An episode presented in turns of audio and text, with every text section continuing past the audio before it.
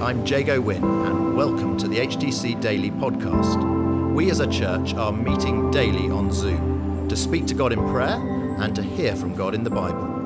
For those of you who can't join us live or who want to listen again, we're featuring the daily Bible thought, and we're also including how we're being encouraged to pray each day. Today, it's James Farley. Well, good morning, everyone.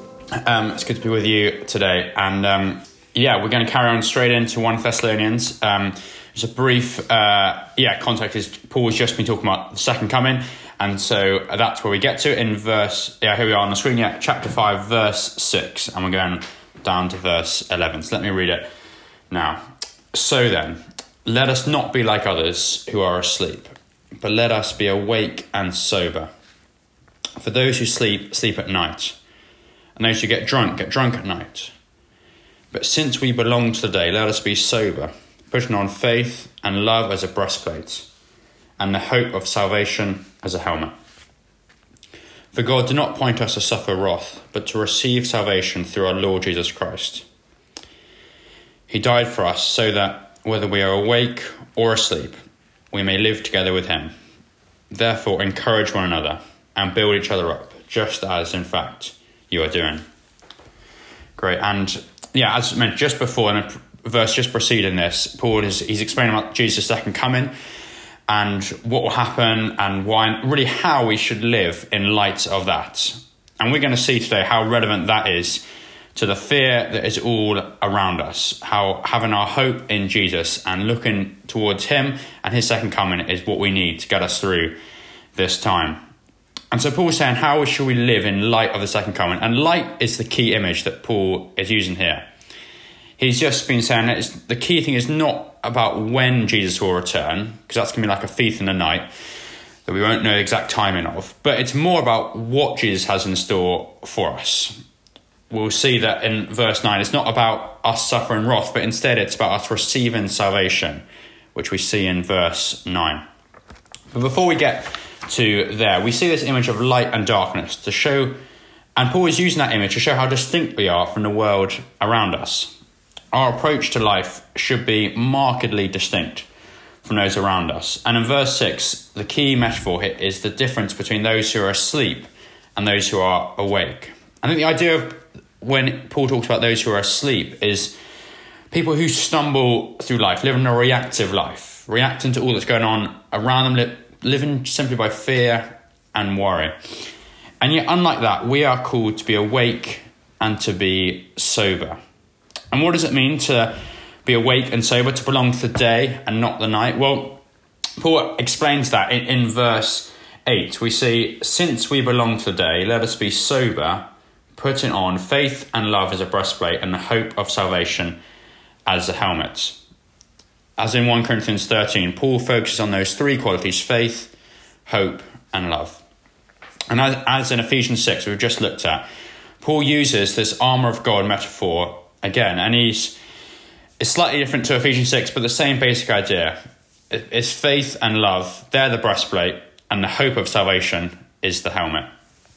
And by using this military image, Paul is showing us two things, I think, here. One is we have a battle to face.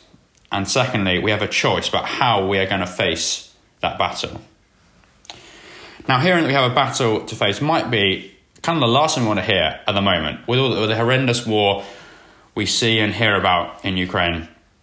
But as in Ephesians 6, Paul is not referring to a literal battle here between flesh and blood, but rather against the rulers, against the authorities, against the powers of this dark world, against the spiritual forces of evil in the heavenly realms.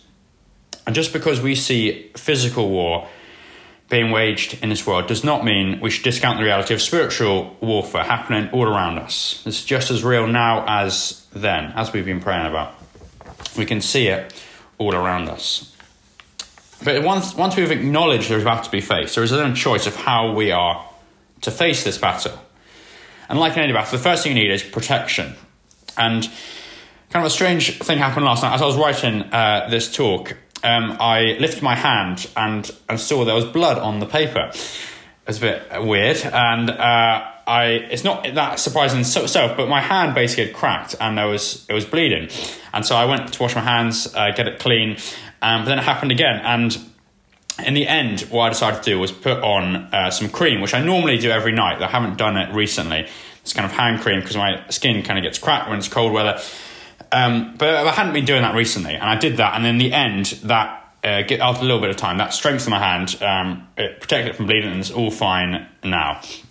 And um, the key thing was I needed to apply the cream, and that protects my hand from cracking from the bleeding. And that's just a little little story. I don't know if it's helpful, but it's just the idea that faith and love and hope they are our protection. Like the cream is protection from my hand, the faith and love and the hope they are our protection that we need. Faith and love is a breastplate, and hope of salvation is our helmet.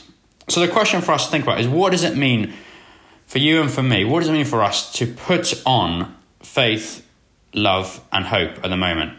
It's a very active thing to put on these things. And the question I felt Lord was asking me was this morning what am I putting my faith in? Is it in my reason, my own plans, what I think should make sense, or is it in God? Is it in Jesus Christ? And we need faith, love, and hope, particularly at the moment. We need to protect it in order to protect us from unbelief and from doubt, from the anger and hate we see around us, from the cynicism and the skepticism we see all over the place. Instead, we are to people who are marked out by steadfast faith, sacrificial love, and hope arising from our salvation in Christ. And we can only have faith, hope, and love because God has appointed us to not suffer wrath, but to receive salvation in Christ. So let's fix our eyes on Jesus, the salvation he has won for us on the cross, the hope of his salvation, and the hope we have when we all live together with him, as we see that in verse 10. And in times of fear and worry and doubt, let's keep encouraging, encouraging each other. Let's keep building each other up here on daily, at church, in our Connect groups tonight, just as I know you are in fact doing. Amen. Hello, today on HTC Daily, we started by looking at Ephesians 6, the armour of God, and we were reminded to surround ourselves with God's Holy Spirit in order to overcome the enemy. And we were also encouraged to pray for our brothers and sisters in the Ukraine. And the main prayer points from James's talk today was to uh, fix our eyes on Jesus and to ensure that he was the source of our faith and our love and the hope we have in him. Have a great day.